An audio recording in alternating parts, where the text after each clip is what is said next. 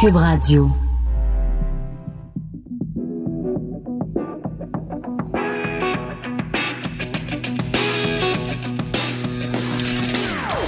Des opinions bien à elle. Son franc-parler ne laisse personne indifférent. On n'est pas obligé d'être d'accord. Et c'est Caroline Saint-Hilaire qui remplace euh, Sophie Durocher. Nous sommes vendredi 28 février, presque fini pour ce mois de février. Certaines personnes euh, ont peut-être peut-être fait le mois sans alcool, alors euh, vous serez libérés incessamment sous peu et on pourra entreprendre le mois de mars et Sophie sera de retour donc lundi prochain. Mais pour l'instant, aujourd'hui, on vous a préparé une belle émission très chargée et on essaie surtout de suivre ce qui qui se passe présentement euh, au, tribunal. Yves Poirier est présent dans le dossier de, de, de cette jeune adolescente qui a été tuée, Océane Boyer, et euh, j'espère vraiment qu'on pourra avoir des nouvelles. Yves Poirier est là-bas au palais de justice et semble-t-il que François Sénécal aurait été accusé euh, du meurtre de la jeune Océane Boyer, euh, accusée de meurtre prémédité. Donc, euh, il, est en pleine comparution. Alors, j'espère vraiment qu'on pourra avoir des nouvelles d'Yves Poirier. Restez à l'écoute.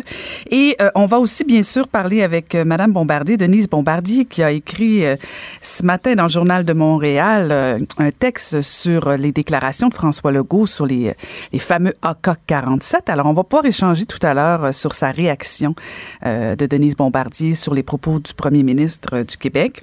Et on aura aussi de la belle visite avec José Boudreau et Louis-Philippe Rivard. On est en pleine campagne, la campagne vite.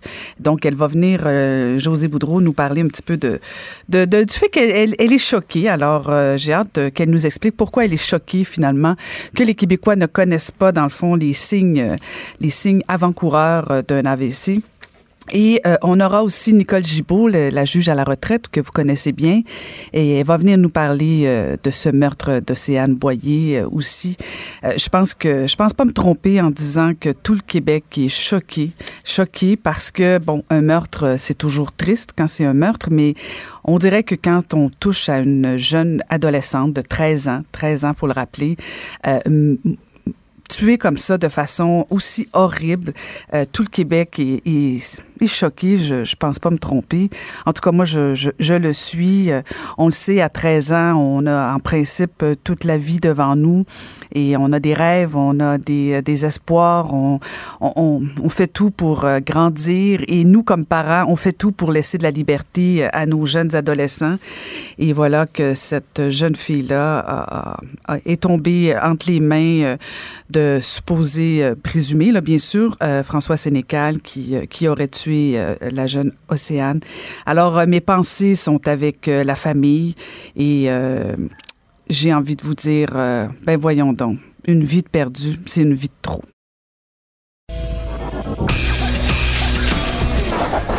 On n'est pas obligé d'être d'accord, mais on peut en parler. Cube Radio. On n'est pas obligé d'être d'accord.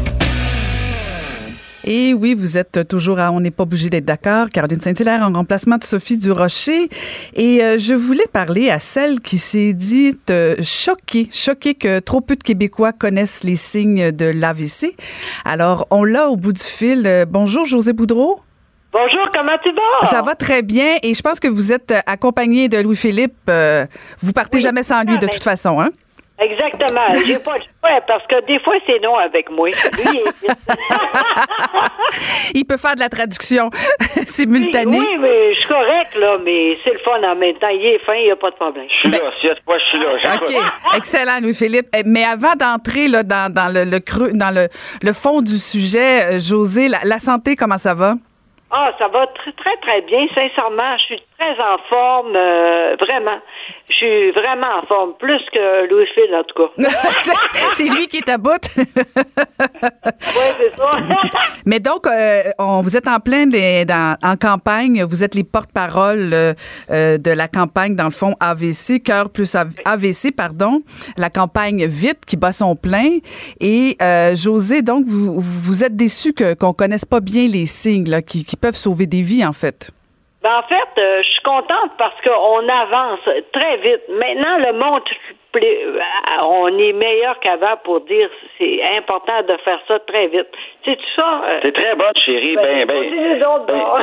non, mais je sais que depuis qu'on a commencé, justement, Oui. euh, il y a beaucoup plus de gens qui connaissent les signes. Oui. Les statistiques augmentent beaucoup, sont vraiment heureux de ça. Puis nous autres, euh, même hier, à, toutes, ben, à toutes les semaines, on Exact. reçoit des messages Oui. où il y a des gens qui nous disent Hey, il faut que je vous dise ça. Euh, on avait vu l'annonce, puis vous avez sauvé quelqu'un. On a des exemples. Puis hier, il y a une femme après la conférence à Saint-Georges-de-Beauce qui est venue nous voir. Puis elle dit Faut que je vous le dise. Elle dit Ma sœur, genre, elle a été sauvée grâce à vous parce que quand c'est arrivé, tout de suite, on a reconnu les signes. Exact. On n'a pas attendu. Oui. Fait que nous autres, à chaque fois, on trouve ça magnifique, mais il y a encore du travail à faire. Il y a plein de monde qui connaît juste même un signe seulement. Ben, c'est ça, selon, selon le sondage, euh, on, on dit que 18 des, des adultes québécois connaissent euh, trois signes, et 28% n'en connaissent aucun. Alors quand même, on a encore beaucoup de travail à faire. Et, et, et c'est quoi les signes, Louis-Philippe? Euh, on peut, on peut les Le- rappeler? Le VIP représente ça, justement. Hein? Donc, euh, le V, c'est pour le visage, est-ce qui est affaissé? I, c'est pour incapacité de lever les deux bras normalement? Oui. On a le, le T pour le trouble du langage. Et puis, on a le E qui, qui signifie juste euh, extrême urgence. Il faut appeler le 911. Mais en fait, les signes, c'est juste quelqu'un qui a de la misère à s'exprimer, qui a l'air confus. Tu lui fais lever les bras, juste voir. Il y a, il y a un bras qui lèvera pas égal avec l'autre. C'est vraiment, c'est comme le corps, on dirait qu'il se sépare d'un côté et le langage a de la difficulté. Et le E, extrême urgence, il, il est très important dans tout ça. Parce que nous autres, on réalise que les gens, ils ont, ils ont souvent une gêne d'appeler l'ambulance. Mhm. On veut pas déranger, on veut pas là, déranger. Ben oui, ton mari a quelque chose, mais c'est là, ton mari, bien sûr, il veut pas déranger. Fait que là, tu dis, je vais appeler l'ambulance. Qu'est-ce qu'il dit? Il dit, Ginette, ça va être correct. Non, correct. Appelle rien. Ça, je vais faire une sieste, ça va être correct. Fait que là, elle, elle l'écoute, puis euh, finalement, elle veut pas déranger les voisins. Fait qu'on attend pour être sûr. Il y a beaucoup de gens qui nous disent ça. Ouais, on n'était pas sûr, il est allé faire une sieste, finalement, c'était pire. Fait qu'on dit aux gens, extrême urgence, puis c'est vous qui êtes en charge d'appeler. C'est pas la personne qui est en douleur par terre qui décide. C'est vous. Puis si c'était pas ça, ben, vous chicanerez plus tard, mais au moins, vous aurez essayé de le sauver. Mhm, mhm. mais, mais vous, Louis-Philippe, comment, comment vous saviez ça? Parce que quand José a eu son, son premier AVC, quoi, c'était en 2016, euh, vous connaissiez déjà les signes à ce moment-là, vous? Ben, Oui, je me rappelle de ça. Ben, ben, en fait, moi, euh, je connaissais pas ça avant, mais avant que ça arrive, il y avait la pub déjà de cœur et AVC. C'était un homme dans sa cuisine, puis euh, il y avait un malaise, et sa femme, il faisait justement lever les bras et tout ça. Puis quand il a eu son AVC, José, C'est dans la nuit. Ouais, dans la nuit, mais j'ai euh, j'ai reconnu ça de cette pub-là, euh, déjà dans le temps. Fait que vous voyez, ça aide. J'aurais appelé sûrement l'ambulance quand même, parce que José, euh, son AVC était avancé, puis elle avait un grand malaise. Mais si je l'avais poigné un peu plus tôt, euh, j'aurais reconnu aussi les signes grâce à ça, puis euh, on aurait été à l'hôpital très rapidement. Mm. Est-ce que, est-ce que les cas augmentent euh, au Québec euh, au niveau des, AVC ou si c'est, c'est quand même stable? Est-ce que vous Je savez? c'est la même affaire. C'est juste que maintenant, le monde, il sait que c'est pas normal. Fait, il appelle plus vite. Mhm, mhm. Mais en fait, y en avait des petits, des fois, qui n'étaient pas euh, détectés. Tu sais, des fois, tu as, des petits caillots qui passent, tu as un malaise, finalement, ça passe, tu fais rien. Mais euh, ça veut juste dire que peut-être qu'il y en a un plus gros qui s'en vient, puis ça peut prendre même une couple d'années. Je pense qu'on entend juste plus parler. J'ai pas l'impression qu'il y en a plus. Puis, euh, faut pas penser, faut, faut juste les apprendre quand on est vieux. Nous autres, on a rencontré des adolescents qui en ont fait. Euh, Il y en a à tous les âges. On a rencontré un adolescent de 13 ans qui a eu à peu près 15 AVC en une semaine. Oui, ça- ben voyons donc. Oui, oui, oui, c'est vrai. Oui, lui, il est tombé sur un trampoline chez un ami. Euh, il s'est fait mal un peu au cou, mais il n'a pas parlé à ses parents, rien. Et finalement, il s'était brisé une artère euh, légèrement. tu sais. Oui. Et puis, sur une semaine, il était bizarre. Ses parents se demandaient ce qu'il y avait, mais c'était des petites choses. Puis, à la fin de la semaine, là, c'était pire. Ouais. Et puis, euh, ça lui a pris trois ans de recommencer à marcher, finalement. Il y a eu autant d'AVC que ça en une semaine.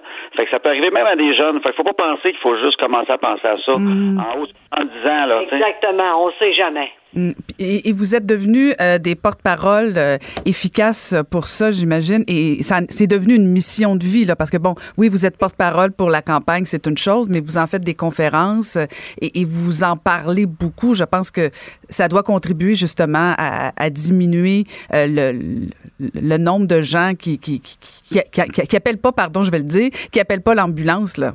Et- Ah, drôle. Tu vas voir, quand on parle avec moi, ça arrive souvent. Là, les gens sont comme moi après. C'est fun, hein?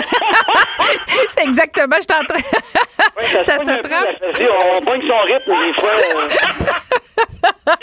niaiseux. Oui, c'est important mais aussi, on avance avec ça. Moi, j'ai moins de mots, on avance on fait ça, mais on fait d'autres choses aussi. Oui, ben c'est ça. On fait des conférences, nous autres, on parle de couple, on parle de bonheur, mais on place toujours l'histoire de l'AVC là-dedans, c'est notre base. on en profite toujours pour en parler. Donc, euh, c'est moins ennuyant un peu parce qu'on sait à force d'en parler, à un moment donné, on dirait qu'on les entend plus, les signes, on entend, on est comme un peu tanné. Fait qu'on essaie de l'envelopper un peu dans du plaisir et de l'humour. Fait que, donc, le monde ne le voit pas passer puis ils reçoivent le message. Ah, tout ça, c'est le fun. Personne ne voit ça, mais en même temps, on fait de quoi de très important. Je suis contente. Fait que là, on peut vous voir où exactement en conférence? Oh mon Dieu. Ben, on a, on a les dates, on les met toujours sur joséboudreau.com. OK, parfait. Euh, donc, les gens qui ont le goût, allez là. On, a, on en a une qu'on parle de bonheur. On parle pas d'AVC comme tel. On parle de bonheur, positivisme avec mhm. On en a une autre sur le couple qui s'appelle Même nous, on se tombe ses nerfs parfois. Et c'est vrai. et, ça, ça nous fait du bien parce que vous avez l'air parfait, mais dans le fond, il n'y a rien de parfait. Non, exactement. On n'est pas parfait, mais quasiment. Oui. Ben, on s'amuse beaucoup avec ça. Puis en même temps, ben, on parle toujours un peu de l'AVC. Puis je sens que les gens, ils enregistrent parce qu'on le raconte dans une histoire avec d'autres choses. Puis mhm. je pense les imprègnent, ils s'en souviennent peut-être plus parce que c'est mis en contexte avec des histoires puis ce qu'on a vécu. Fait qu'on est content de on est content on est vraiment heureux. Puis on est heureux de même de te parler aujourd'hui. Dès qu'on en parle, on est content parce qu'à chaque fois, ça sauve quelqu'un. Il y en a tellement des AVC qui, qui arrivent que t'en parles une fois puis euh, tu sauves quelqu'un, c'est sûr. Ben, puis vous sauvez des vies en en parlant et vous êtes aussi, José, un beau modèle de résilience et comme un beau message porteur euh, de, de positivisme. Alors ça aussi, ça aide beaucoup. Alors merci pour euh, pour cette euh, généreuse contribution et merci de nous parler de votre histoire comme ça. Ben, merci beaucoup, puis euh, attention à vous d'autres, mais on vit, hein? La vie, c'est ça aussi. Ah oui, on est capable de tout. La preuve, c'est moi. Eh, c'est excellent. Merci. Merci beaucoup, José Boudreau et Louis-Philippe Privard. Merci. Merci. Tout le monde a droit à son opinion. Elle requestionne, elle analyse, elle propose des solutions. On n'est pas obligé d'être d'accord. Et euh, finalement, on l'a au bout du fil. Alors, on est très content. Il est euh, en direct de la chute. Bonjour Yves Poirier. Oui, bonjour Caroline. Je suis au palais de justice de Saint-Jérôme présentement. De, Saint-Jérôme. Alors, euh, qu'est-ce qui se passe exactement? Le suspect a comparu. il a été formellement accusé de meurtre prémédité. On parle de François Sénécal, 51 ans, euh, évidemment que je vous parle de cette tragédie là euh, qui est survenue euh, mercredi. le corps de cette adolescente qui a été retrouvé, Océane Boyer, 13 ans, retrouvée en bordure d'un chemin là dans un secteur boisé très peu, habité là de Brownsburg Chatham, rue de Berlin. Donc Sénécal, 51 ans, qui est arrivé tantôt dans la salle d'audience, une salle d'audience remplie de Caroline de membres de la famille de la petite victime. Les parents étaient là. Tu avais Madame Sarrazin, Caroline Sarrazin et Francis Boyer, qui sont les euh, parents endeuillés, euh, bouleversés par le, décès tragique et au caractère violent euh, de leur petite fille. Et puis là, bon, ils étaient accompagnés d'une vingtaine, sinon d'une trentaine d'amis des, des, gens qu'ils connaissent, des proches, membres de la famille. La salle d'audience était remplie. Et là, François Sénécal, 51 ans, a fait son arrivée dans la salle, dans le box des accusés, n'a jamais levé les yeux vers la famille, a gardé la tête toujours penché, baissé, a regardé au sol. Euh, la juge l'a interpellé cependant parce qu'il a une série de conditions, euh, parce que c'est pas parce que vous êtes en détention, Caroline, que vous êtes euh, privé de communication extérieure, dans le sens qu'il peut utiliser un téléphone. Euh, toutefois, la juge a dit, Monsieur Sénécal, écoutez bien les conditions qu'on va vous imposer. Vous ne pourrez pas entrer en communication. Et là, on a établi une liste euh, de personnes. Vous avez compris que les parents de la petite victime de 13 ans font partie des gens. Il ne peut pas leur parler. il y a une liste de peut-être 10 personnes, si tu veux. Et ensuite, Sénécal est retourné, si tu veux, au centre de détention parce que la cause a été reportée plus tard, là, au mois de mars. Il y a beaucoup d'émotions ici. Euh, tu sais que dans ce genre d'histoire-là, Caroline, on l'a vu, là, tu as la, victime, tu as ses parents, euh, mais tu aussi les victimes collatérales, c'est-à-dire les enfants de l'accusé. Dans ce cas-ci, Alexandra, qui est la fille de François Sénécal, l'accusé, est venue nous, livrer tantôt un, un, message très bouleversant. Euh, premièrement, euh, pour elle, ce qui se passe, euh, c'est l'hécatombe. Euh, quand tu apprends que ton père est accusé de meurtre au premier degré, est-ce que tu crois à ça? Parce qu'on lui a demandé, décris-nous un peu la, personnalité de ton père. elle a dit, écoute, un homme qui est un peu grognon, mais, mais je pensais jamais qu'il pourrait s'en prendre à une adolescente de 13 ans, d'autant plus que mon père, François Sénécal, connaît la famille d'Océane depuis une vingtaine d'années. Euh, Océane l'appelait même mon oncle François. Euh, ça fait une vingtaine d'années qu'il évolue dans le giron de la famille Sarrazin euh, Boyer. On l'a décrit comme un très grand ami. Il gâtait les enfants, il leur offrait des, des, cadeaux, cadeaux. ils se voyaient fréquemment entre eux. La famille Océane, je disais, l'appelait mon oncle François. Alors, mercredi soir, je suis même allé rejoindre mon père parce qu'on sait qu'il y a des recherches qui ont été entreprises rapidement pour retrouver Océane, parce qu'elle ne s'était pas présentée à l'école secondaire en matinée. Alors, sa disparition a été signalée au courant de la journée. Et Alexandra, la fille de l'accusé, nous dit, écoute, je suis même allé rejoindre en soirée mon père. Il pleurait à chaudes larmes, euh, se demandait où était passé Océane. Mais tout ce temps-là, Caroline, euh, elle ignore que son père est suspect euh, dans cette affaire. Alors oui, effectivement, euh, c'est très bouleversant ce qui se passe, euh, ce qui s'est passé en matinée, également aujourd'hui au Palais de justice de Saint-Jérôme.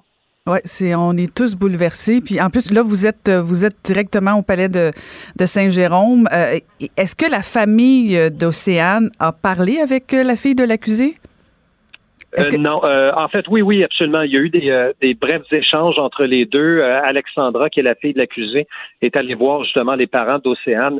Et tout de suite, les parents d'Océane lui ont dit, j'ai pas été témoin de ça, mais c'est Alexandra qui est venue nous le raconter. Elle dit, ils ont dit, écoute, on te blâme pas pour, on te blâme de rien. Là, il n'y a aucun blâme qui t'est adressé aujourd'hui.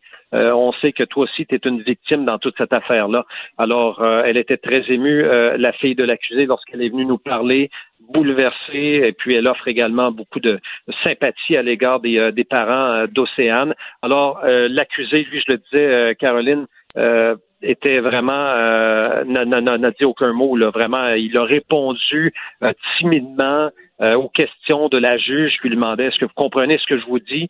Il a répondu oui puis à ce moment-là mais comme je te dis la tête vraiment arrivée vers vers le sol là, le regard euh, on sentait qu'il était un peu, euh, si tu veux, dans, le néant, là, perdu. Sa fille, euh, Alexandra, a dit écoute, je sentais que mon père était lourd. C'est un peu l'expression qu'elle a utilisée pour décrire le comportement de son père. Elle dit c'est pas lui du tout.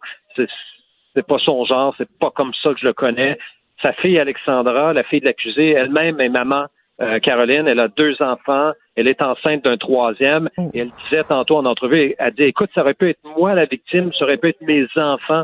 Elle a des enfants en bas âge, je pense, de 4 ou 5 ans. Euh, alors, pour que sa fille y aille de, commentaires comme ça, euh, ça doit être effectivement très troublant, bouleversant, là. une histoire euh, inhumaine, effectivement, là, surtout le caractère violent de l'affaire. On n'en sait pas plus, je te dirais, sur les circonstances. Tantôt, les avocats euh, l'avocat, pardon, de la, du directeur des poursuites criminelles et pénales est venu nous parler tantôt pour confirmer que l'accusation de meurtre au premier degré avait été euh, autorisée, qu'il avait été formellement accusé. Mais au-delà de ça, on nous a dit que euh, on attendait donc qu'on était en attente notamment de, d'expertise au niveau de l'ADN. là, j'ai demandé à l'avocat est-ce que ça signifie qu'il pourrait y avoir d'autres accusations éventuellement? Euh, il m'a dit euh, ce n'est pas ce que j'ai dit. Il dit j'ai dit que d'autres expertises étaient attendues, notamment au niveau de l'ADN. Alors, il n'a pas voulu s'avancer, Caroline, l'avocat de la couronne aujourd'hui, euh, pour nous dire s'il y aurait éventuellement d'autres accusations criminelles, parce qu'on vous raconte depuis deux jours maintenant que justement la jeune Océane, lorsqu'elle a été retrouvée par un passant en matinée mercredi à Brownsburg Chatham, elle était à moitié dévêtue, si tu veux. Euh, il lui manquait, semble-t-il, des pièces de vêtements. Alors, ça laisse spéculer toutes sortes d'informations. Est-ce qu'elle aurait été victime d'agression sexuelle, etc. On n'a pas encore cette euh, confirmation, mais effectivement, les expertises qui sont menées pourraient éventuellement le confirmer et on verra à ce moment-là si d'autres accusations criminelles sont déposées là, contre l'accusé. Est-ce que, est-ce que tu sais, Yves, comment ils ont pu euh, mettre la main sur François Sénécal? Est-ce que c'est lui qui s'est livré lui-même ou s'il y avait des preuves? Non, on l'ignore, Caroline. Effectivement, c'est une euh, très bonne question que tu poses et euh, on a voulu le savoir également hier en parlant aux policiers de la Sûreté du Québec et on nous dit que ça fait, on nous dit que ça fait partie de l'enquête policière. Alors, on ignore effectivement qui, a, vendu la mèche un peu ou si c'est lui effectivement qui s'est livré. Mais hier, il, il n'a pas été arrêté euh, dans son sa municipalité de Brownsburg-Chatham. Il a quand même été arrêté à Montréal. Euh, alors, on, ne sait pas ce qu'il faisait à Montréal. Ça n'a pas été dévoilé, mais chose certaine, il était euh, à, plusieurs kilomètres de, chez lui. Euh, d'ailleurs, euh, la, petite Océane, elle, elle est, elle est, elle habitait la chute, donc à proximité de l'école secondaire. Là, elle se rendait tous les matins après avoir dit au revoir à ses parents. Puis mercredi matin, effectivement, elle a déjeuné avec sa mère. Elle lui a dit bye, bonne journée, je t'aime mais elle ne s'est jamais rendue à l'école secondaire. Alors, on se pose la question, est-ce que l'accusé l'a l'a cueilli justement à la porte ou euh, ces morceaux-là du puzzle qui manquent présentement, euh, Caroline, mais évidemment, on le saura éventuellement s'il y a procès. Là. Euh, et on verra quel sera le plaidoyer de, culpabilité ou non culpabilité qui sera enregistré éventuellement également par l'accusé. Ben merci Yves de suivre ça pour nous et merci aussi du rappel parce qu'on parle souvent des parents à juste titre là, qui, qui, sont éprouvés par le meurtre de leur fille, mais effectivement des, des victimes collatérales comme la jeune Alexandra, c'est aussi bouleversant. Merci de nous avoir apporté ça. Merci. Merci, c'était Yves Poirier. Tout le monde a droit à son opinion. Elle requestionne, elle analyse, elle propose des solutions. On n'est pas obligé d'être d'accord. Yves Poirier euh, nous rapportait ce qui se passe à Saint-Jérôme euh, dans le dossier de la jeune Océane Boyer qui a été euh, tuée de manière sauvage et bien sûr, cet échange-là avec Yves Poirier euh, est bouleversant quand même, mais euh, m'amène à poser plein de questions et euh, je pense qu'on a la personne toute désignée pour répondre à toutes ces questions-là. Elle est juge à la retraite, Nicole Gibault. Bonjour, Nicole.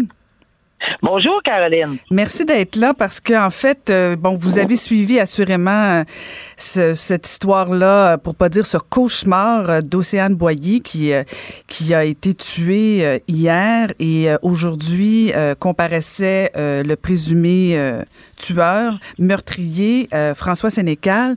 Et, et, ma première question, Nicole, c'est qu'est-ce que Qu'est-ce que ça vous dit, vous, quand on est accusé si rapidement au premier, parce que là, c'est au premier degré, un meurtre prémédité? Qu'est-ce que ça vous dit, vous?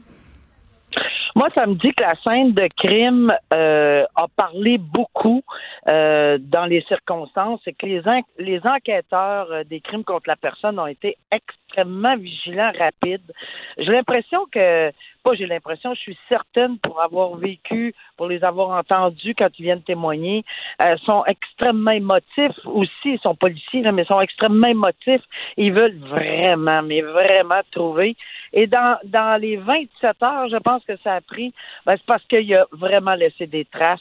Euh, soit euh, évidemment sur la route ou euh, des pistes ou bon quelque chose, téléphone cellulaire, euh, quoi que ce soit là. Alors, il y avait de l'information pour le mener à cette euh, personne-là.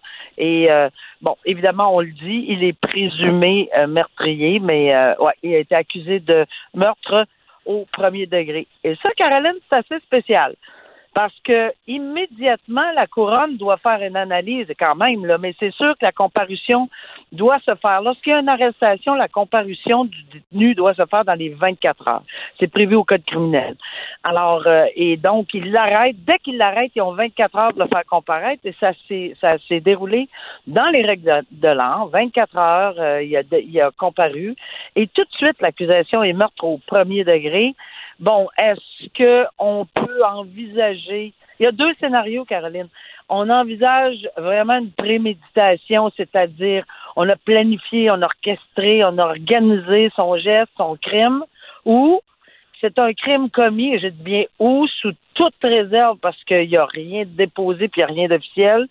Euh, ce serait peut-être un crime commis à l'occasion soit d'une agression sexuelle, peut-être pas de séquestration, parce que si elle connaissait cette personne-là, elle est peut-être embarquée dans son véhicule volontairement, mais à l'occasion d'agression sexuelle, c'est automatiquement un meurtre au premier degré. Il n'y a pas besoin de prouver. On n'a pas besoin de démontrer la préméditation à ce moment-là. C'est deux branches différentes qui mènent au même but, meurtre premier degré, mais pour deux raisons complètement différentes. Alors, euh, je pense que Caroline, en analysant le dossier, les procureurs ont trouvé dans l'enquête des policiers, soit par des aveux du monsieur, on ne sait pas qu'est-ce qu'il a dit, qu'est-ce qu'il n'a pas dit, euh, peut-être certaines pistes autres matérielles, physiques, euh, pour les mener à un meurtre premier degré, sans donner de détails, toutefois. On ne sait pas si c'est lié à une agression sexuelle, puis on ne sait pas non plus si c'est vraiment prémédité de propos délibérés avec une organisation bien spécifique. Et, là, est-ce que François Sénécal a déjà plaidé sa culpabilité ou si on est en attente? Ah non, ben à ce moment-là, il n'y a, y a même pas de plaidoyer d'enregistrer. C'est automatiquement un dossier qui s'en va, euh, qui, qui, qui, est aux assises, puis que si jamais il veut demander une, une, euh, une libération, il n'y a, a, pas de plaidoyer comme tel. C'est un meurtre premier degré. Euh, ben, c'est sûr que euh, s'il voulait plaider coupable, on l'aura entendu. Là, c'est ce un petit peu ce qui s'est passé dans le cas de M. Galaise, à Québec. Mais euh, sinon, euh, non, c'est totalement suspendu en ce moment pour pouvoir euh, que pour permettre, pardon, pas pour pouvoir, mais pour permettre à la couronne de divulguer l'ensemble de la preuve. Je ne sais pas s'il y a un avocat là, en défense déjà, j'imagine que oui. Et à ce moment-là, ben, on va remettre toute la preuve qu'on a accumulée euh, à cet avocat-là, il prendra euh, évidemment une décision en conséquence. Euh, je pense que c'est au mois de mars là, qu'on a remis le tout là, pour une autre comparution à la Cour. Mais officiellement, on a déposé les accusations de meurtre au premier degré et c'est ce qui était important de faire. Là. OK. Puis là, à la suite de ça, éventuellement, lui, avec ses avocats, il décidera s'il plaide coupable ou non coupable. Est-ce qu'il pourrait aussi plaider l'aliénation mentale ou la folie passagère?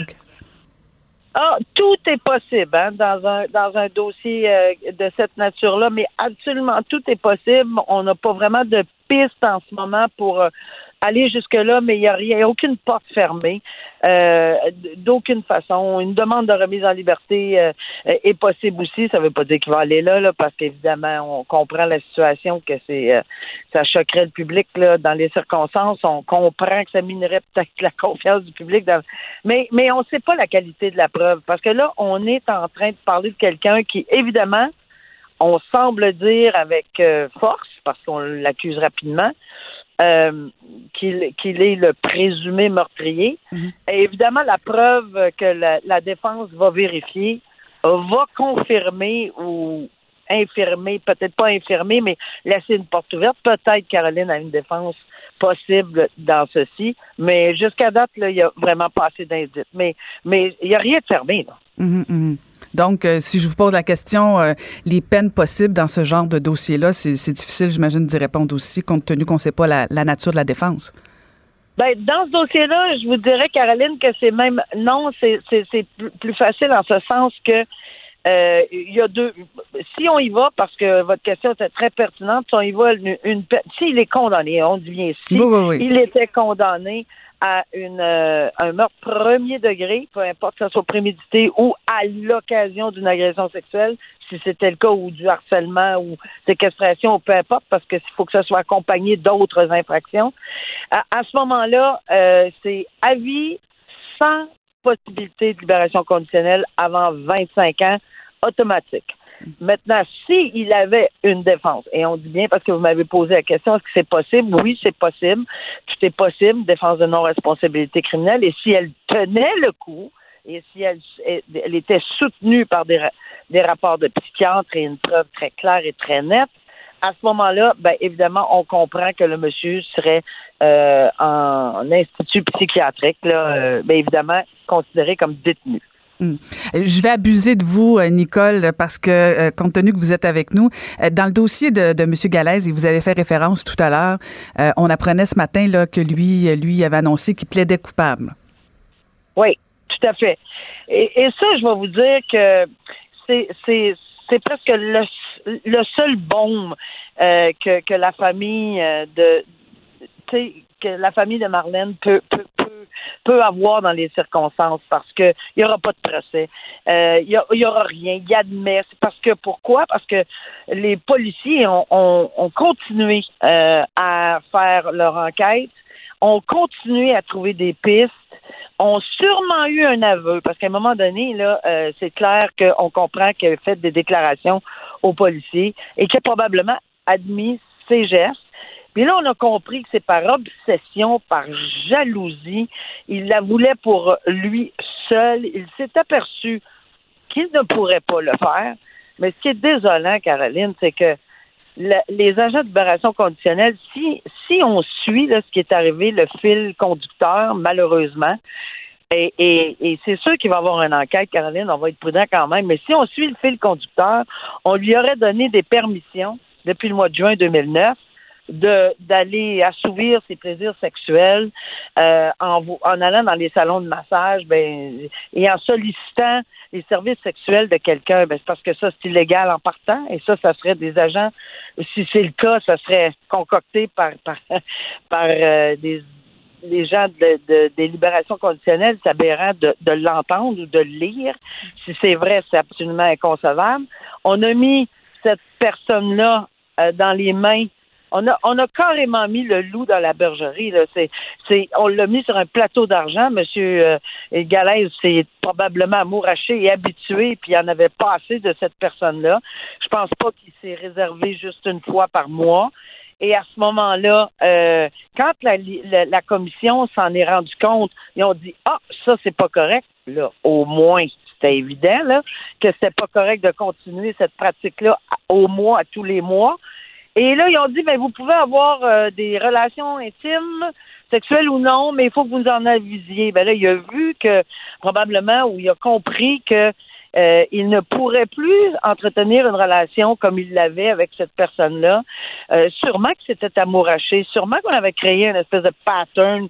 Euh, tu sais, c'est effrayant. Puis là, on, je lisais dans un papier que sa, sa médication ne l'aidait pas à, à enlever sa panique qu'il pourrait plus l'avoir. Mais en plus, s'il était médicamenté, euh, il y a tellement d'ingrédients dans ce dossier-là qui me choquent parce que euh, je pense que non seulement, comme l'avocat Baudry l'a dit à la cour, euh, si ma mémoire est bonne, c'est bien son nom, il a dit, écoutez, c'était presque un meurtre annoncé, mais moi je pense que c'était aussi un meurtre qu'on aurait pu éviter. C'est à ce point-là. Là. Mm-hmm, mm-hmm. On aurait on aurait dû couper tout de suite là, et de voir que cet individu-là, euh, bon, il y avait certainement un problème. il coupait toutes les vivres entre guillemets sexuels ou presque. Est-ce qu'il était capable de le prendre, là, considérant son passé judiciaire? Voyons.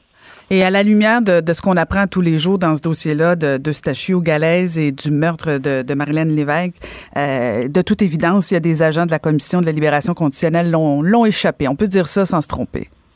Ah, clairement, et je pense que c'est pas pour rien qu'on lance une enquête. J'espère qu'elle va être très, très, très sérieuse. Je ne veux même pas en douter là à ce moment-là. On va laisser l'enquête se faire euh, très sérieuse et qu'on n'aura pas peur de hmm. montrer du doigt euh, qu'est-ce qui s'est passé de pas correct. On peut-tu prendre nos responsabilités dans la vie là, puis admettre si c'est le cas? Et je dis bien si alors, euh, si c'est le cas, ben, qu'on admette la responsabilité. Ça ramènera pas Mme Lévesque. Non. Mais au moins, on va essayer de comprendre parce que dans les propos du, tenus par le syndicat, il semblerait qu'il y a peut-être d'autres cas comme ça qu'on met des, des gens dans les dans des milieux sexuels pour assouvir leurs besoins. Voyons. Merci beaucoup, Nicole. Merci beaucoup de nous avoir parlé ce midi. Plaisir, Caroline. Merci, c'était Nicole Gibault. Alors, ça met fin à l'émission. On n'est pas obligé d'être d'accord. Et je vous rappelle que Sophie sera de retour lundi prochain. J'en profite pour dire merci à la recherche Hugo Veilleux et à la mise en onde Samuel Boulay-Grimard. Bonne fin de semaine.